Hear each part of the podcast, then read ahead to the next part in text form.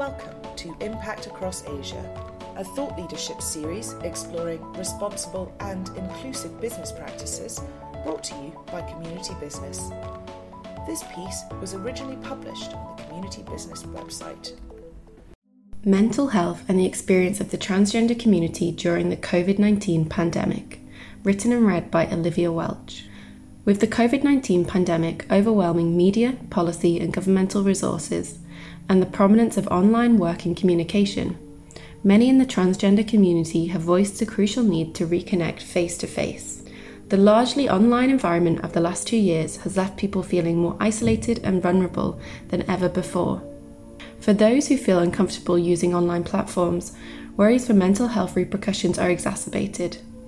This is particularly prominent from a workplace perspective, as employees embark on their second year of working from home the line between work and home life is becoming increasingly blurred, bringing with it detrimental mental health consequences. Mental health and the experience of the transgender community. The crippling consequences of COVID 19 have been felt across the globe, and after a turbulent two years of fluctuating restrictions and lockdowns, the stress has taken its toll on people's mental and physical well being. For minority groups such as the transgender community, these pressures have been magnified due to their already marginalised position on the periphery of mental and social support. Now, more than ever, it is crucial for employers to increase awareness around mental health and wellness, with increased advocacy of the mental health struggles faced by minority groups.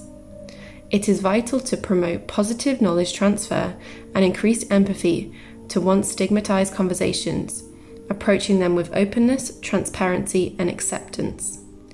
With work from home the new norm, members of the transgender community interviewed in LGBT Mental Health in the Workplace report expressed a sense of relief at the break from their often discriminatory and hostile work environments.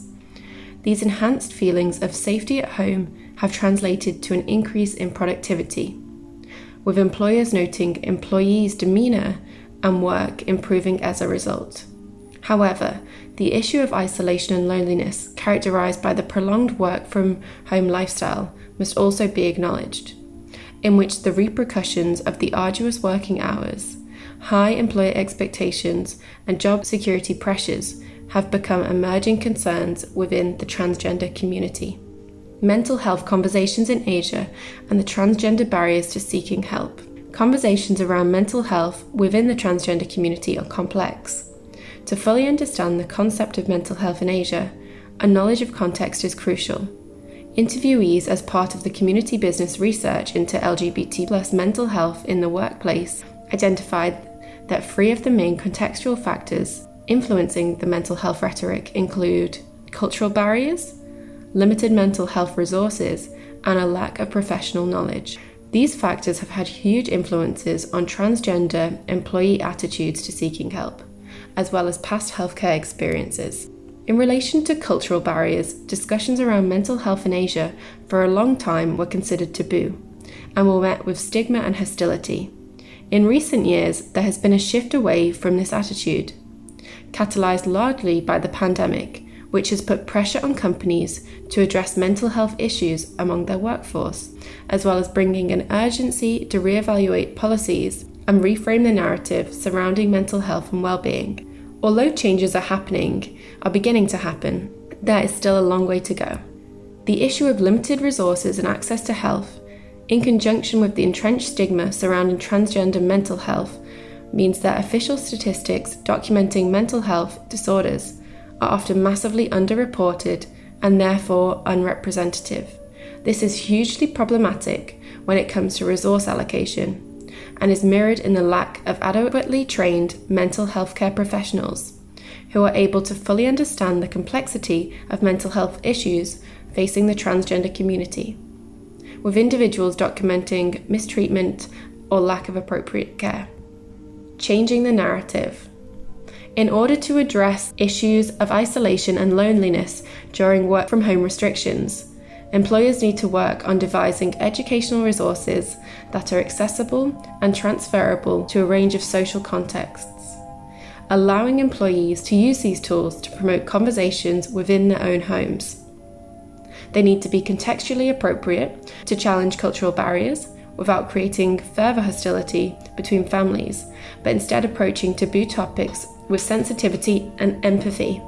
Additionally, the signposting of accessible online mental health services and acknowledgement of the varied needs of minority groups within the workplace is a significant way in which employers can create a progressive and desirable place to work and in turn attract high quality talent. Building an environment that encourages individuality breeds a culture of inclusion and mutual respect where employees have the courage and conviction to speak up when they see a problem. This translates to a thriving, productive team of committed individuals. One thing that is clear is the urgent need for greater prioritization of employee well-being, with a focus on increasing inclusive conversations around mental health. The shift towards normalizing conversations around mental health needs continued commitment, prioritization, and incentives to encourage trust and participation, especially whilst participating through online platforms. Discriminatory employment practices need to be challenged, and employers need to lead by example to set a precedent to their workforce. Adjusting to a post pandemic society requires employers to better understand their employees' needs and tailor appropriate strategies that will ensure the employees have sustained and appropriate mental health support and care. We cannot afford to overlook mental health any longer. Thank you for listening to Impact Across Asia. To access further editions of this series and to find out more, visit communitybusiness.org.